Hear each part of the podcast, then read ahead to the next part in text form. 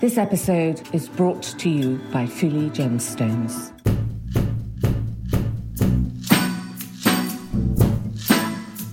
The most famous story about birds during the war in, in France, and many people know it, that when, you know, Jeanne Toussaint put this very small little bird in a cage in the window of Cartier on the Rue de la Paix, that the Gestapo went in and questioned her. You know, some people believe that she was put in jail and then busted out by Coco Chanel, but Cartier tells me no, that's not the case. Welcome to If Jewels Could Talk I'm Carol Woolton, the voice of jewellery, an author, broadcaster, and the woman who initiated the role of jewellery editor at magazines like Tatler and British Vogue.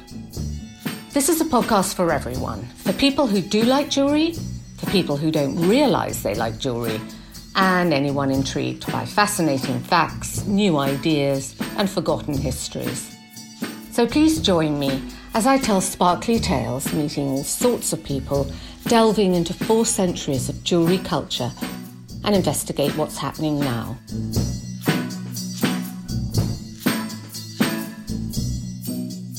Happy New Year and welcome to new sparkling episodes of If Jewels Could Talk. Jewellery designers are passionate lovers of Mother Nature's designs, and animals have been a major design source, either resurrected from the past or as original creatures. And I think it's interesting how different animals have been in vogue over the last 150 years, representing certain eras. So, in a way, animal jewellery imagery is a commentary of the times. And today we're going to discuss this with Marion Fasel, who I'm delighted is my guest.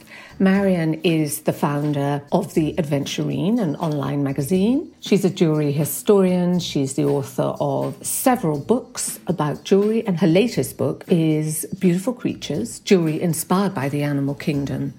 And it was written to accompany the exhibition she curated at the American Museum of Natural History in New York. Hello, Marion. Thank you so much for joining me today on If Jewels Could Talk. Thank you for having me, Carol. It's a pleasure to be here. And we're going to be talking about beautiful creatures, your work, and jeweled animals in particular. And I can see behind you, you've got some beautiful butterflies. I do. And I, ironically, I had those before, um, you know, I wrote the book or even thought about animal jewelry too much. So it was definitely in my, you know, psyche somewhere. So we know jewelry designers have always been passionate lovers of Mother Nature. And animals have been a sort of major design source, either resurrected from the past or as original creatures. We're going to talk about 150 years worth of animals, fish, birds, insects, fantasy creatures which have crawled and slithered across shoulders, around arms, necklaces, and fingers. And I thought, actually, reading your book, how interesting it is that different animals have been in vogue at different times. And I thought, in a way, that they represented a sort of commentary of the times because they were affected so much by outside influences such as cultural or aesthetic movements or different things happening in history. Did you find that as you were writing the book? It was actually a requirement in order to be in the book that I, you know, I told somebody when I was giving them a tour of the exhibition, which was really the inspiration for the book, it was a companion piece to the exhibition I curated at the American Museum of Natural History, which was celebrating its 150th anniversary, which is why we have that number. But um, I said, you know, nothing is here just because it's pretty everything had to link back to some sort of context, uh, cultural reason to exist, um, or you know the, the, gems that came into vogue at the time, animals that were popular for various reasons. And I was thinking also as well that you start the book with butterflies, and that you know in the 19th century women really associated their femininity with the delicacy of a butterfly. And then Her Majesty the Queen addressed the COP26 with a magnificent brooch. And I thought it had a completely different meaning there. It was about climate change, about conservation. And it's interesting how one, uh, the, the butterflies are the same, but they have a different meaning. Absolutely. And I loved seeing the queen in the butterfly when she made those statements. That was just a, a, thrill for me. But, but you're absolutely right. And the butterfly is the perfect example of that because it's one of the most um, ubiquitous creatures over the last 150 years, and the meaning does change. For example, in the late 19th century, your Princess Alexandra had a all diamond butterfly, and I think that that did relate to the passion for butterfly and insect collecting at that time. I don't think she was necessarily wearing it for a social reason. And hers was all diamond, which in some ways is counterintuitive to how we think of the butterfly as being so colorful. But of course, the all diamonds was reflecting the fact that the diamonds were coming from the Kimberley mine in South Africa. So all high jewelry was made with all diamonds. But in the 1960s, per se, I mean, there was a lot of uh, butterflies, and they were really reflecting sort of the cultural shift, you know, the more casual clothing, jeans and macrame and colors, and the changes that were happening in society at the time, the youth quake. You know, so I think that yes, we look at the butterfly as a figure of transformation and metamorphosis and freedom and liberation and, and sometimes just a figure of beauty. You know, the butterfly for the 19th century crowd was very different. And I think, yes, when, when Queen Elizabeth was wearing it, I feel like she was just making a statement on, on the beauty of nature. I like to think she was. And I guess the, the wings, the four wings, are just the perfect place if you want to have a variety of gemstones there is a lovely kind of canvas platform to to set these stones. It really is. That's exactly the word I used. It's it's this wonderful canvas and for me to see the butterflies that were made over the last 150 years was interesting intellectually because it's like um, the the examples that I used, the designers kept that canvas with the four wings, the hind wings, you know, the body and the antenna. And then within that framework, things changed dramatically in terms of the designs that were used. We had the all diamonds in the late 19th century, colors that were used by Belperron in the 1930s, and then coming up closer to the present, um, Wallace Chan. I have an example of one of his jewels, and they're encased. He has butter, actual butterfly wings encased in rock crystal and mother of pearl with kind of titanium on the edges. So it really shows you how technology and the gems evolve, but within the same canvas, which I found very interesting. Yeah, because um, also talking about how materials affect the design. I guess um, at the sort of late 19th century, there was the introduction of platinum, which changed how jewelry could be made and how large it could be made. Yes, absolutely. I ha- one of my absolute favorite pieces in the book and the exhibition was a dragonfly that was made by Julia Munson, who was in the Louis Comfort Tiffany studio. And the wings on the dragonfly were all platinum wired, and the wire was made to look like the veins in the wings of the dragonfly. But there were no. The body was mother of pearl with some demantoid garnets at the center, but the there was no gems in the wings. They were simply showing off, you know, what they could do with platinum. And we never saw this again because it was simply so difficult.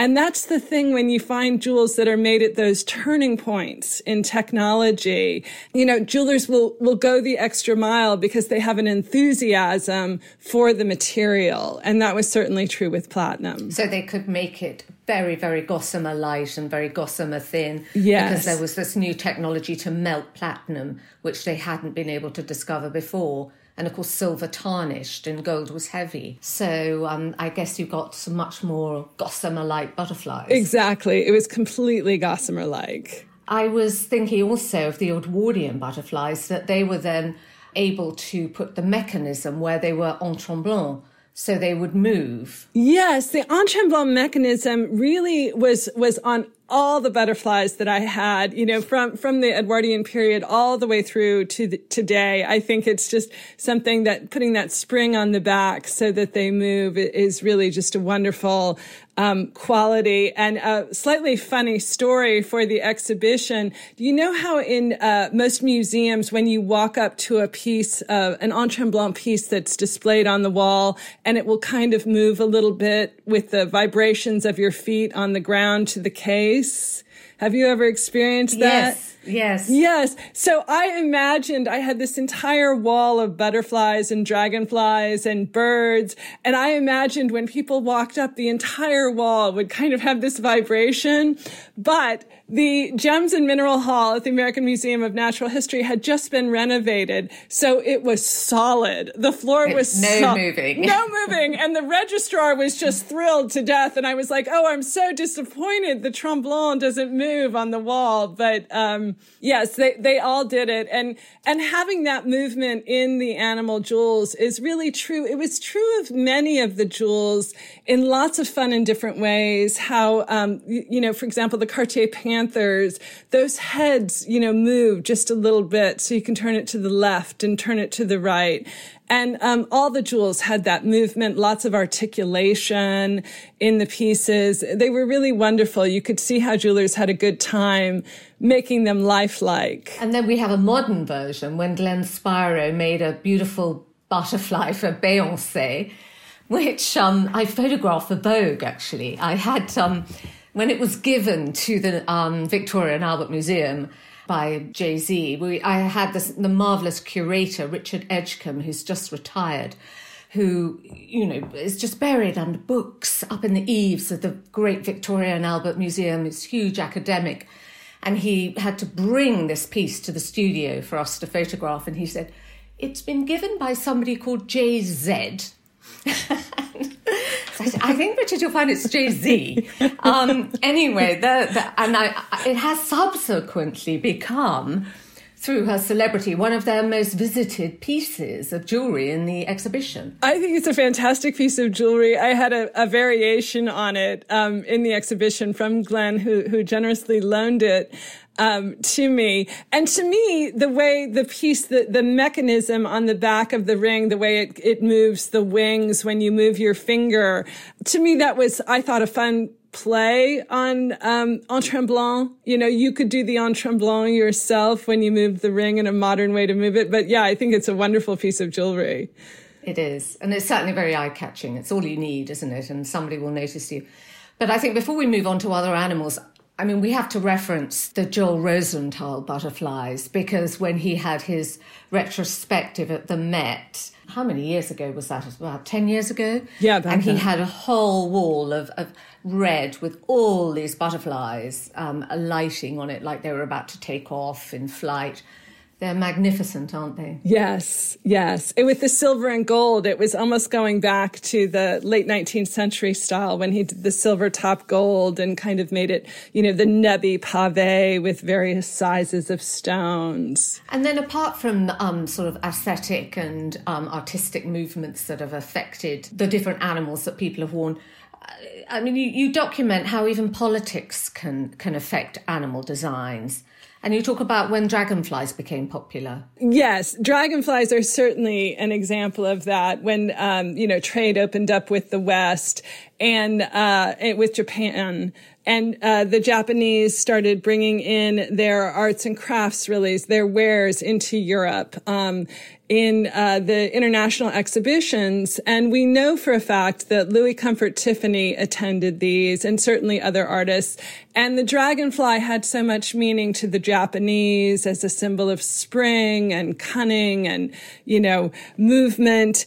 And it, it, moved into jewelry as well as we think of the Louis Comfort Tiffany uh, lamps. And his most popular lamp was with a dragonfly design on the shade. So um, it did move into jewelry. And I, I, feel like it's just one of those insects that has become, you know, almost like hearts to jewelry. There's certain things that we just do again and again. It's in the jewelry vernacular. And um, dragonflies began as, uh, you know, as you say, kind of a political opening up and change in the world, and then they they've just ended up being a beloved creature. What is it about insects? We do seem to be obsessed by insects. I mean, is it because we see them crawling up our clothes, or you think creepy crawly creatures would people wouldn't really be attracted so much to them, but it seems each generation find their own insect. Well, I think that's true. And I, in the beginning, I, one of the pieces that I had um, was a large stag beetle, about an inch and a half, maybe two inches, very realistic looking that I found at Boucheron in Paris. It's part of their archives. And they showed it to me and I said, I, I love it. It's beautiful. The quality of the emeralds on it are, I'm sorry, rubies on it are stunning and the gold and the diamonds and, and the parts of the mandibles. And it's very realistic. And I, I kind of had a joke with myself, like, could you imagine in 1893 your husband taking you into the Place Vendôme and saying, "Oh, honey, you must have this stag beetle"? And I, you know, as much as I love the design, I really couldn't understand it. But then the deeper I got into the research, I realized when I came across, I have a, a, very realistic leaf weevil from Tiffany, also from the same period, 1893 with emeralds. I realized that people actually loved these insects. They didn't think of them as creepy crawlers. They looked at them for their jewel-like qualities and they collected insects, as you say. So they were really looking at them as objects of beauty and that you can tell by the the quality level um, that jewelers interpreted them in, the quality of the gems, the you know meticulous recreation of the um, insect into jewelry, and then another piece that follows that um, line of thinking is a wasp, which was part of a series made by Van Cleef and Arpels um, in 1927, and it has uh, table cut diamonds in the wings that are cut to look like, you know, the veins in the wings. So they're in various shapes. They're kind of pieced together like a puzzle. And just to think of how difficult that was to do in terms of technologically cutting the stones and finding the table cut diamonds and then making it a wasp, something no one wants to see alive in their home. I, you know, it's, it's, that's when it began to, you know, dawn on me that um, people actually loved these insects as objects of beauty. And do you think it was just that they were studying? There was a great movement to study insects. There was this thing of artist explorers going out finding different exotic creatures and bringing them back and bringing them to museums that that generated that? Exactly right that's what it was. You know, they weren't uh, like us on the internet wasting away their days. they were actually studying, you know, entomology, butterflies. And, you know, we think of birds of paradise and, and people were fascinated by nature as, as the world became more technological, the industrial revolution. Yes. I guess so. And sort of going back to the purity of nature. Yes. And you talked about diamonds, and then there's another creature that, again, I haven't been able to come to grips with in my jewelry box lizards and salamanders. and um, you think that was propelled by um, the Demantoid garnet discoveries? Well, the Demantoid garnet discovery, um, you know, I, I only had lizards, but of course they, there are many little scatter pins and all kinds of creatures you can find with the Demantoid garnets. The, they had butterflies and turtles and, you know, people would wear them scattered all over their, their jackets. And um, so this is like late 19th century as well. Really, yes, I mean my theory Russia. is that it's it's part symbolism in this case. Perhaps not. I think that the um, you know the stag beetle and the leaf weevil I think was a true study of entomology, but I, I, believe that, you know, those are a little bit lighter. They're a little bit more caricature, which I tried to stay away from, generally speaking. But I think that those little demantoid garnet pieces are just a little playful. They are realistic to a certain degree, but I think the, the symbolism of animals does come into play. You know, turtles are a symbol of home, you know, things like that. And there was just such an abundant supply of this beautiful stone, which we don't see a lot today. Um, that beautiful green, which is, you know, sparkles like a diamond. So I think that, um, you know, they were just a playful, fun piece to have. I guess the other time we had a lot of lizards was in the 1980s. We had those huge crystal lizards. You're right. We? But we think about Butler and Wilson, yeah. and everyone had huge shoulder pads, and I guess it balanced these enormous lizards. Yes. It's funny what people love. I mean, some people, they, they just want a lizard. They adore it. There's a great lizard bracelet by Cartier that was made in the 1970s, which I could definitely wear. And um, it belonged to a French actress. It's very realistic, very beautiful. And um, she clearly had some affinity for the lizard. I think in um, the Victorians, um, went slightly more towards sort of domesticity Yes. Um, I think sort of what was happening then was that pet keeping was becoming more culturally acceptable, and um, it was seen as they talk. You know, the Victorians were all about home and domestic life, and that one of the things that children could do to develop morality was to keep a pet and sort of keeping pedigree dogs really took off. And I guess that shows in the, in the jewelry that they were attracted to. Yes, there are a lot of charming, um, you know, domestic animals made in jewelry, uh, cats and dogs, and um, you know, there's even uh, chickens and roosters and things like that. And you know, I don't have many specifics about dogs and cats. I know they're always in there. There, you know, I could have done an exhibition of dogs and cats because they certainly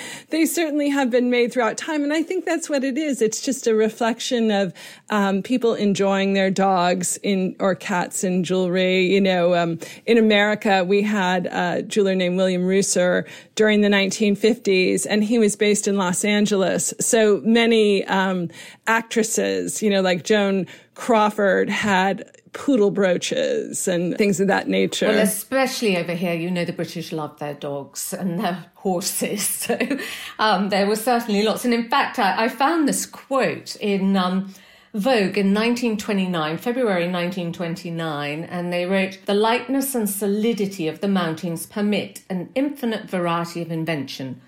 Witness the dogs, horses, jockeys, and similar design that are flaunted so proudly on felt hats and turbans. So there was certainly um, people, you know, flaunting their dogs and horses then. Absolutely. Also, you talk a bit about sport you know, here we're talking about racing and jockeys influencing what people were wearing around Britain. In the US, you talk about fishing. Yes, I did talk about fishing because, you know, fish are, are one of the creatures um, out in the wild, and there's an abundance of uh, fish jewels that were made actually by American jewelers at the time. And, you know, we all see them. They're everywhere. They're kind of ubiquitous. There's swordfish and tuna fish and bonefish. And um, they're very specific. They're very beautifully made. They're made by the best American jewelers, really from the 20s throughout the 1950s. And I'd never, you know, understood why there were so many you know, in an exact kind of way. Obviously, people were fishing and celebrating that.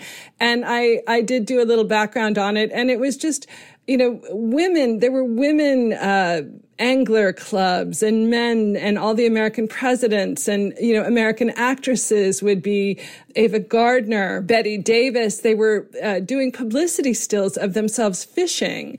So that's when I realized, you know, what a society event it was and, um, you know, why we had all these fish jewels. So where were they fishing? What part of the oh, States? All over, um, in the, in the Northeast, there are, uh, you know, there's some of them still exist. There are camps where people would go to and kind of, you know, what we'd call glamping today. And they would do fishing down in um, Florida. There was a lot of fishing. Certainly in California, there was fishing, and they would also go on expeditions, on trips. So they would celebrate these moments with um, fish jewels. And uh, I actually had an all diamond um, swordfish that was engraved celebrating a famous catch when the uh, fishermen caught the first broadbill swordfish off the coast of the Atlantic, a gentleman named Oliver Cromwell Grinnell. And, you know, you think, oh, well, that sounds like a random footnote in history. And of course, I look it up and it was really headline news everywhere. So the fish were very popular. And these were specimens to look like a particular fish, or were they mementos of the fishing trips? They were. Um, I believe they were uh, a little bit of both. I mean, they were very specifically made. They were very beautifully manufactured. Um, for example, I had a uh, a tarpon fish which had cushion shaped um, sapphires in, uh, you know, a kind of degradé going over the top. So it looked like the depth of the water on, on the back of the fish. And it would have enamel, black enamel fins and a, you know, an emerald cabochon eye. And these jewels are not big. Again, they're about an inch and a half. Um, but they were just magnificently done, which I always think is a reflection of their importance. So yes, they're really beautiful jewels. And you said that um, the socialite Bunny Mellon had um, a particular incident which led to an unusual fish jewel being created. What was that? Yes, Bunny Mellon was, of course, great friends with Jean Schlumberger. I mean, they were best friends. They spoke on the time on the phone all the time. Um, you know, she called him Johnny, and um, and Jean Schlumberger, for anyone listening who doesn't know, was this great French designer who started off creating for Schiaparelli. He started creating costume buttons and and pieces and was really the first name designer subsequently at, for Tiffany. Yes, he was magnificent um, designer, which they're they're really reviving today with the new French ownership. So we're going to see a lot more Jean Schlumberger. But um, when he was alive, he was uh, best friends with the American socialite Bunny Mellon, and in one of their routine phone calls. Um, she told him about an accident she had had while she was swimming in the Caribbean. Um, she was stung by a jellyfish, apparently quite seriously, all over her shoulder. And so he had the idea, he did not tell her, he had the idea to make a jellyfish jewel. And it's really a masterpiece. The bell of the jellyfish is with moonstones and, um, you know, the tentacles are gold. They're on springs so that they move when you wear them and there's sapphire, um, curling t- tentacles. It's really one of his great, great masterpieces. And he showed it to her and she loved it. So they, they clearly understood each other, you know. So then she had to buy it. He was quite yeah, sure she'd he did not give it to her. She bought it. But as I say, I mean, he understood her taste and, and, and sensibility, obviously. And he came along just at the time, really, um, emerging out of the bleakness of the Depression when, you know, the period really demanded a bit of fantasy. And um, he created this sort of idiosyncratic, exotic creatures that a lot of them were fantastical, weren't they? They weren't necessarily realistic. Yes, that's true. With Schlumberger, I did find um, his, you know, Night of the Iguana brooch um, that was originally designed for Elizabeth Taylor absolutely irresistible. And um, when he designed the piece in the early 1960s, it um, you know, he called it a dolphin. And what he was referencing, of course, was Renaissance art, which was a great source of inspiration for him. So it looks like one of the fantasy fish that you would see on a dolphin in, um, you know, the fountains of Rome. And that was because Richard Burton was filming? Yes, Richard Burton um, bought one of the original designs in 1963. Uh, that's why it's called The Night of the Iguana, because he bought it for her after the Elizabeth Taylor, after they were done with the filming. Um, of the movie. It doesn't look like an iguana, really, but that's what we've always called it. And actually, again, I found a, a, great quote in Vogue because Vogue used to love to gossip at that time about who owned what in those days when you could, people wanted to sort of flaunt their jewels. And they said in, in 1937, the Duchess of Kent has bought from that new designer in Paris, Jean Schlumberger, a beautiful gold flying fish pair of earrings with diamond fins so large they cover half her ear. I've actually so come that, across that quote before. yes, that was divine. I think he was still with Schiaparelli at that moment. Yes, he must have been, mustn't he? So, and then we talk about fish now, and um, you talk a lot about Stephen Webster, who used titanium to make them very light. Yes, yes. Titanium, I believe, is, um, I don't know if Stephen would like if I said this, but I, I he might agree that, um, I think titanium is, is, what platinum was in the beginning to certain master craftsmen like Stephen Webster or Wallace Chan. I feel like it's a material that's so incredibly difficult to work that I don't know that it's going to last, you know, in terms of um, it taking off for everybody because most people don't have the patience or the skill to work work it out in the way that Stephen did. And um, of course, he used it on the piece that I have in the book, which is a pair of Japanese fighting fish. And it's magnificent for jewelers because they can make such large scale pieces and they're still light. So they work with the clothes for women today. And they can also um, ionize it so they can change the color of the material. And he made his Japanese fighting fish um, in titanium blue and then covers it with uh, blue sapphires and some diamonds with an you know a Santa Maria aquamarine in the middle, which is supposed to be the swirling waters of the ocean. It's really wonderful. Yes, it is wonderful. And I guess um, the other focus in jewelry is birds. Mm-hmm. There's so many birds, aren't there? And again, those seem to change over time. Totally. In the same way you, you were mentioning that, um, you know, the meaning of butterflies changes for different generations. That's certainly true of the birds. And, um, you know, of course, birds are, are made by many different jewelers from different places around the world, but all the birds that I had were French. And I think that it's, it really is again reflective of the nation because you think of birds as kind of, you know, they're peacocks really. They're showing off, you know, the different species of the birds and the French have done them particularly well. So, um, you know, they've made their aigrettes at the turn of the century, worn in the hair. And then, of course, during World War II, many French jewelers um, made birds that were symbols of freedom and liberation during the occupation. Cartier famously made their, their golden cage, didn't they, with the bird in the golden cage and after liberation it was created with the open door.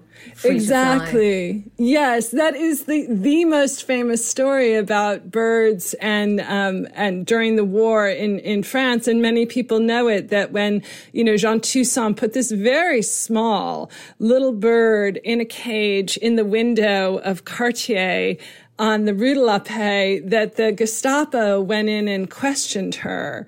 And, um, you know, some people believe that she was put in jail and then busted out by Coco Chanel.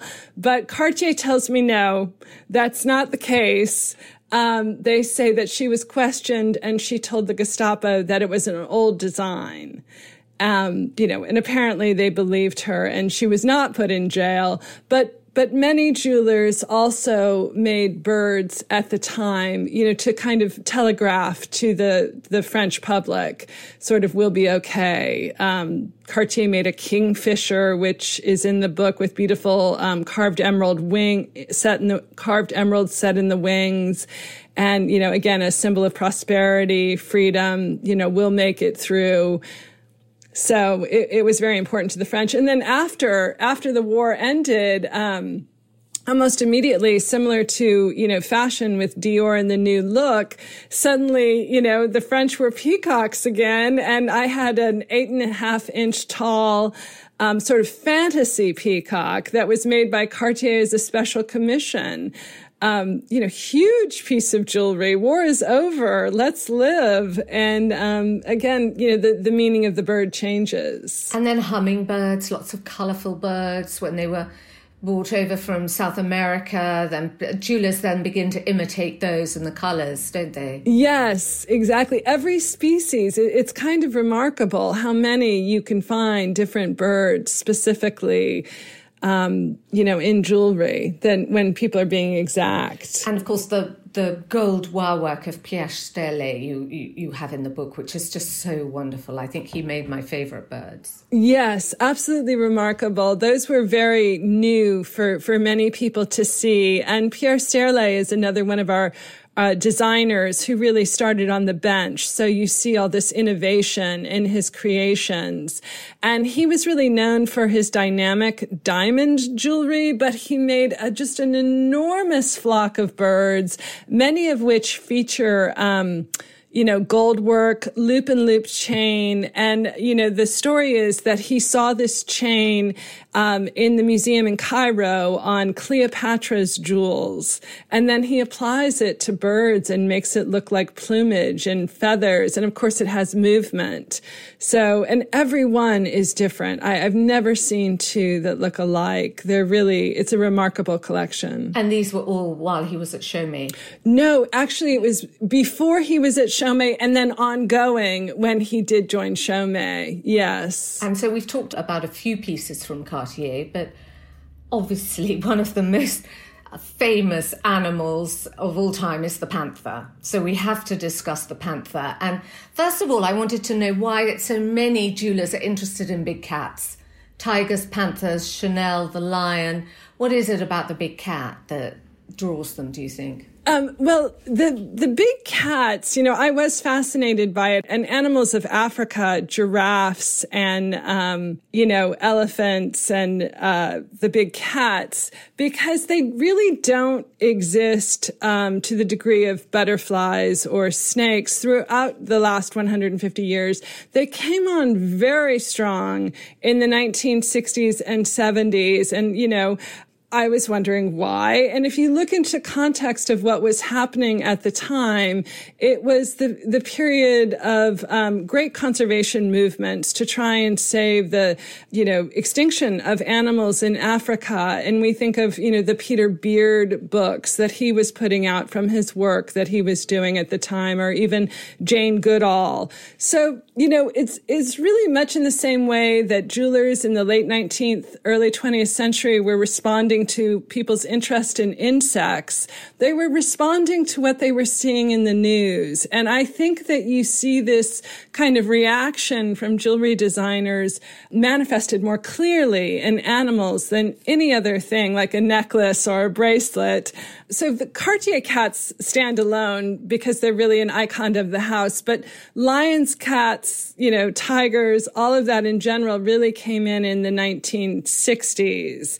And um, that's what they were responding to. But to backtrack to your original question on Cartier, um, Cartier themselves, of course, like to walk the history of the Panther back to 1914 when they first started making them. But I step aside from them, and it, it's really to me um, the history began in um, 1949, I believe it was, when the Duchess of Windsor's Panther was made, because that's the way we think of the Panther today. This large, incredibly powerful looking cat sitting on top of an, an enormous cabochon sapphire, you know, kind of growling to the skies on top of the world. You know, again, it's kind of a post-war, we're back, you know, motif of strength. And really, it's Jeanne Toussaint at Cartier who was running the show at that point. The Cartier brothers, Louis Cartier was dead by that time. And she was working directly with Peter Lemarchand, the designer, who was studying cats at the Paris Zoo. But um, Francesca Cartier, in her book about the Cartier brothers, tells the story of Jacques Cartier reading The Jungle Book by Rudyard Kipling to his son and uh, circled an image of a panther chasing a bear and said without the bear. Like this was something they they wanted to create. But i think you're right then it, it took several more years before that um the, the panther incarnation happened. Yes. Well, I mean, I think that, you know, panthers were very popular when the Cartier originally launched them in 1914, just in fashion. I mean, it's not, it's a little uh, gruesome, I think, for us today to think about how they were hunted and women wore, you know, panther fur coats and panther fur rugs and things like that did Especially exist. Especially Jeanne Toussaint. I know. Herself, whose yes. apartment was apparently covered in skins and pelts. Yes, exactly. But but it did change, I think, by the you know the time that she really created the jewel, and I really um, feel that that was you know people often say that um, Louis Cartier, of course, his nickname for Jeanne Toussaint was La Panthère. But I really feel like by the time she got to the 1940s and made what we think of as the Cartier Panther today, um, was really her creative genius. And I think so many other women followed on, didn't they? Quite avant garde women of the time. Um, Daisy Fellowes, Barbara Hutton, they all wore panthers, didn't they? Panthers or tigers from Cartier. And I think, you know, was that to, to express that they were unusual, avant garde, free spirits? Because it almost seems to me that you have that um, sort of almost emblem of freedom. So you've got the the the nature of the woman, but then it's combined with the attitude of the animal. Yeah, I think so. I, I don't think there's any doubt about it. They were empowered women, you know, who knew they had an absolute sense of style. That you know empowered in their sense of style is what I should say. Um, they, they, they wanted these, you know, literally fierce creatures. And I tried on, I don't know if you did at the time, Marion, when um, in 2012, uh, one of uh, the Duchess of Windsor's panther bracelets was being sold at auction. And I tried it on, and it was the most articulate, perfectly created piece that this panther literally slid across your wrist with its paws flopping over to one side. Um, incredible piece of um, craftsmanship. It is. It, really, that was that's true of of all of them. I mean, th- that's what I. It's unfortunate, you know, in a book where you can't see it necessarily, or in an exhibition where you can't touch it as you had the opportunity to do with her bracelet, the articulation on all these pieces is extraordinary. And it's just a sign of the, you know, the high jewelry, the fine craftsmanship. And as I was saying, the head moves on most of them, you know, just a little to the left and the right. It makes it a little bit toy like. Um, and obviously, that's not something that even someone can see when you're wearing the jewel. That's kind of something for the person wearing the jewel. And um, you know, apparently there is a uh, urban legend that when the Duchess of Windsor wore her famous brooch um, on the sapphire, uh, when she wanted to leave a party, she turned the head in the other direction. It was like a, you know, little signal. Yes, hey, exactly. We're done. You know, take me home. I, I, don't know if it's my imagination. I mean, I sort of look at, uh, as you do, a lot of these um, panthers at Cartier, and they do seem to have different expressions. I don't know if it's my imagination, but they definitely seem to have different expressions. And I don't know whether you notice it, but they seem fiercer now. I think they're fiercer animals, don't you think? I, they absolutely have expressions, and um, I I at one point when the exhibition had been delayed three times during the pandemic. And um, it was one point in February when we found out it had been delayed yet again until the end of spring. But we had a lot of the jewels already at the museum, and I was looking down at a, a you know a, a, rolling tray in the safe room with with a lot of the jewels, and I started talking to them. You're all going to hibernate for the winter. You look terrific. And, you know, the registrar was with me and she said, Excuse me, what are you saying? What, what? And I said, I'm just talking to the jewels. And I realized I- I've never talked to jewelry before but they do they all have these expressions and faces and they they look right back at you you know there's there's a real warmth with with the animals that have the faces unless they're kind of being fierce, you know, and then, but you also want to talk to them too. I also think there's a, there's a change at the Panther along with um, women in society because I think the original Panthers, they were kind of like domesticated. They had little, little diamond collars on. They might be on leashes. Well, you don't see the panthers on leashes now. They're out there, they're free, they're wild, and they do what they want, don't you think? Yes, I do, completely. Um, but also about that time, Cartier made an unusual, um, they had an unusual commission from the um, Mexican actress Maria Felix. They've made a couple of unusual animals for her, haven't they? Yes. She you know, famous Mexican actress, quite wonderful, you know, painted by Diego Rivera, you know, just a legendary figure. She, she is lesser known in the United States because she never made Hollywood movies. She didn't want to be typecast. Um, she married a Frenchman and lived in Paris uh, during the 70s. And she apparently, the rumor is, and I, this is the answer I get from Cartier, we cannot confirm nor deny, but she apparently, wa- the story is, walked into Cartier in Paris one day with a live baby crocodile and said, make me a, a necklace with two crocodiles or a crocodile necklace, we don't know. And they certainly did. I mean, it's the most magnificent piece of jewelry, fully articulated in the way that you were describing the panther. It moves completely, even though it's quite large. Um, it's set with uh, one crocodile is in yellow diamonds, the other is in emeralds. The piece comes entirely apart. It can be worn as two brooches. It's just extraordinary. And it's really a sign of how some clients, like a Maria Felix, can walk into a great jeweler like Cartier and elevate them even further with their desires. As long as they work quickly before the crocodile got too large. yeah, right. We don't know if she walked back out with the crocodile, but yes, exactly. but it's quite interesting how um, I think now there's a lot of feeling out there when people are wearing animals. They might not be the sort of figurative version, but they're choosing animals that they think reflect their spirit. And I think in a similar way, most of the big jewelry houses choose an animal that they kind of own and that reflects their spirit as well. Don't you think that? That's really true. Yeah, it is true. We have Cartier and the Panther and, and, and that kind of fierceness. You know, they, they always imagine themselves as very edgy and cool, and they are.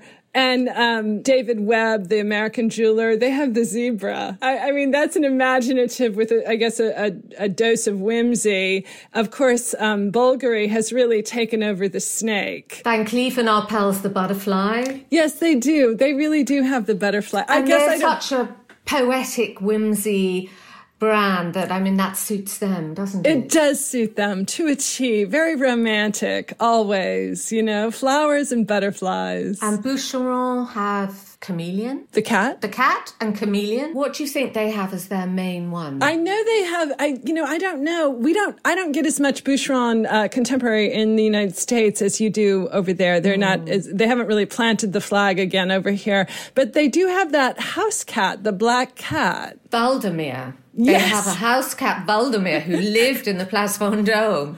And Wladimir comes out in different incarnations, I think, uh, during Couture Week. Yes.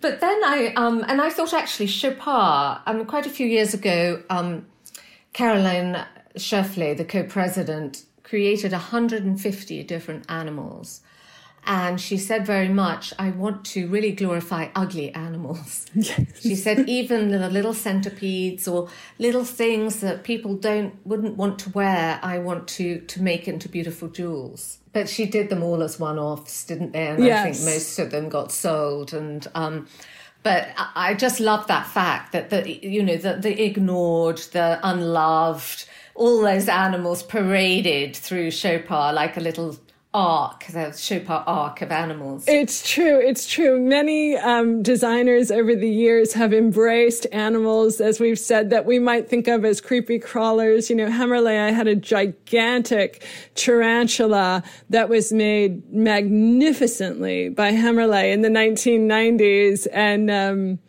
you know, a, a, very scary thing, but they made it. I think, yes, over the years doing shoots for Vogue, I've done sort of I've done them in sort of like carnival moods. I've done, you know, every so often you just feel there's a complete mood for figurative animals. And, yes. Um, you know, I've photographed um, uh, fish rings and things with live lobsters in the studio. I mean, I've, I've had animals, you know, every so often. Amazing. Also, when we, we talked earlier about politics affecting the animal, um, I think recently we've had this complete fashion of people messaging through animal jewels, the political messaging, particularly from um, Madeleine Albright, the former US Secretary of State, who yeah. wrote that book, Read My Pins. Yes. And she she used animals like that, didn't she, a lot? Yes, she did. You know, I met her and spoke to her about her love of brooches and, and she really, you know, made it a part of what she wore in a wonderful way, I think. And I think that, you know, if a negotiation was going very slowly, she'd take a tortoise out of her collection. If there was a contentious encounter and she needed to do a little stinging to deliver a tough message, she had a wasp, like you were describing. Um, and after the Russians were caught tapping the State Department, she wore a giant bug brooch. Yeah. So she certainly, you know, got her message across about what was happening and what she might not be happy about. There was that judge, the English judge, who at some point with Brexit, I don't remember the exact story. It was Lady Hale, and she had to give the Supreme Court's verdict against the government, against Boris Johnson, and she chose to make it wearing this enormous spider. So, of course, there was a rash of theories about what the symbolism of that spider meant.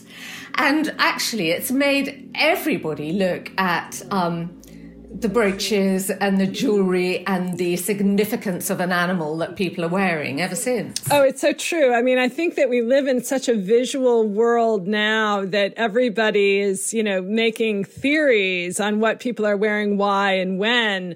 Um, you know, I certainly feel that's true of the queen. Every single thing that she does, you know, if there's some politician she's meeting with and wearing something, you know, that people will read into every detail of it. We've got a lot of people um, wearing bees because I think, as you talked about the conservation in the kind of 60s and 70s, people becoming aware of wildlife and poaching and trafficking of animals. Now it's all about um, losing their wild spaces and habitats and endangered um, species. And you covered some of that in your book, didn't you, with marine life? Yes, I think that that's true. I, I mean, um, people are certainly uh, tuned into uh, one designer that I did cover in the book, Paula Crevoshay, um, she only makes animals um, and uses a lot of beautiful gemstones. American designer, and um, she she gives a portion of her proceeds to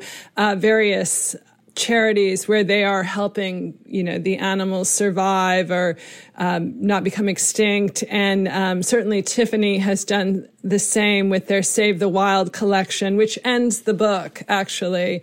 And um, they've raised millions of dollars by selling this collection, and 100% of the proceeds go to um, save elephants and other animals in Africa, which are once again, you know, facing extinction which is, is hard to believe, but true. So giving back to the animals who have given so richly to the jewelry design sphere. So by wearing a bee or a particular animal, you are showing the conviction that you are wanting to save that animal. So again, we've come round to a kind of modern interpretation of the figurative animal in jewelry. Yes. You talk about, um, you said that seahorses is one thing that's quite rare quite rare. Um, who who created a seahorse? I have a seahorse from Marina B in the collection, and a beautiful Tiffany um, seahorse in the collection, and then I, I do have a, a, a picture of Princess Anne um, wearing her seahorse in the 1970s in the book. And I, you know, I don't know honestly why they're rare because they're so charming, um, really magical creatures to think about, um, floating along in the water and just their, their whole body shape. I would think would be such a, um,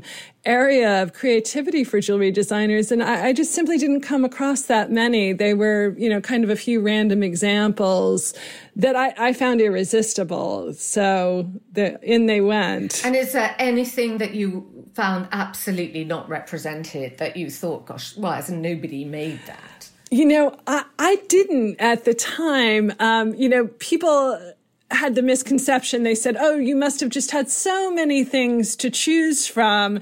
And again, because I had to actually secure the jewels to be in an exhibition that are in the book, I really didn't. You know, I had to scour the earth to get jewels and I went far and wide and I, um, you know, it, it, was a challenge. I, I worked with the, you know, the corporate, um, archives, Cartier, Tiffany, Van Cleef and Arpels.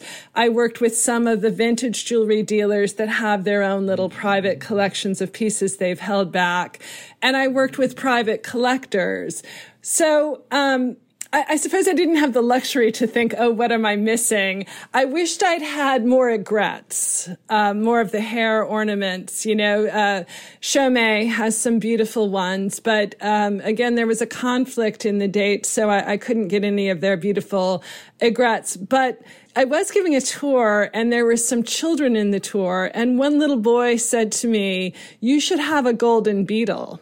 And I said, well, you know, I didn't come across a golden beetle, but you're absolutely right. And I think he was right. There, of course, there are many animals I was missing. But next time, Shaun Leane has a beautiful golden beetle that he always wears on his lapel, so that he can sort that one out. Sorry, I didn't have it. That was an oversight on my part. But generally, to think now, gosh, what what animal? There is an animal I've thought of that I think no Jula's tackled yet? I, I really have no, I haven't. So the ark is there, the whole Noah's Ark is there. Yes. And and what do you think, Marion? What what is going to be the next animal trend? What do you see in the future? Oh, for sure the butterfly is with us. It is with us still. It is, I mean, we are obviously in, in a, such a moment of change. You know, I think people would like to also come out of this period. Um, like a butterfly. You know, they, are all over fashion. So I, I would like to think that we see a butterfly revival. Well, that would be nice. And then we're back to the beginning. Yes. And what would they be made in? More diamonds or other stones? Uh, you know, I, I would like to think lots of color. I would like a lot of color, a lot of unusual gems, but I leave that in the designer's hands. Do you have an animal jewel yourself? I do. I have um, a couple of snake rings. You know, I mean, I think that, of course, the snake um, is, is, such an important animal going back to ancient Greece. But I like it um, also just design wise because I like the movement that it provides in jewelry. So, you know, I have a couple of snake rings from the late 19th century, a blue enamel one, which is engraved Margaret.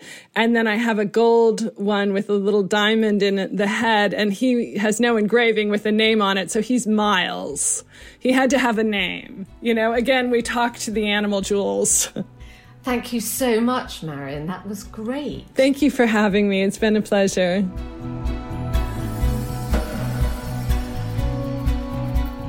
Thank you for listening. For more information about this and other episodes of If Jewels Could Talk, please go to our website, carolwoolton.com slash podcasts. And if you liked it, please share it any way you can. And please subscribe to the podcast feed on any of the usual platforms where you find your podcasts, where we'd love a rating and a comment. And we'll be here again in two weeks for the next Jeweled Nugget, where we'll be talking about the breath of the white dragon. Every civilization extending back to the earliest humans have been drawn to rock crystal for its beauty and vitality.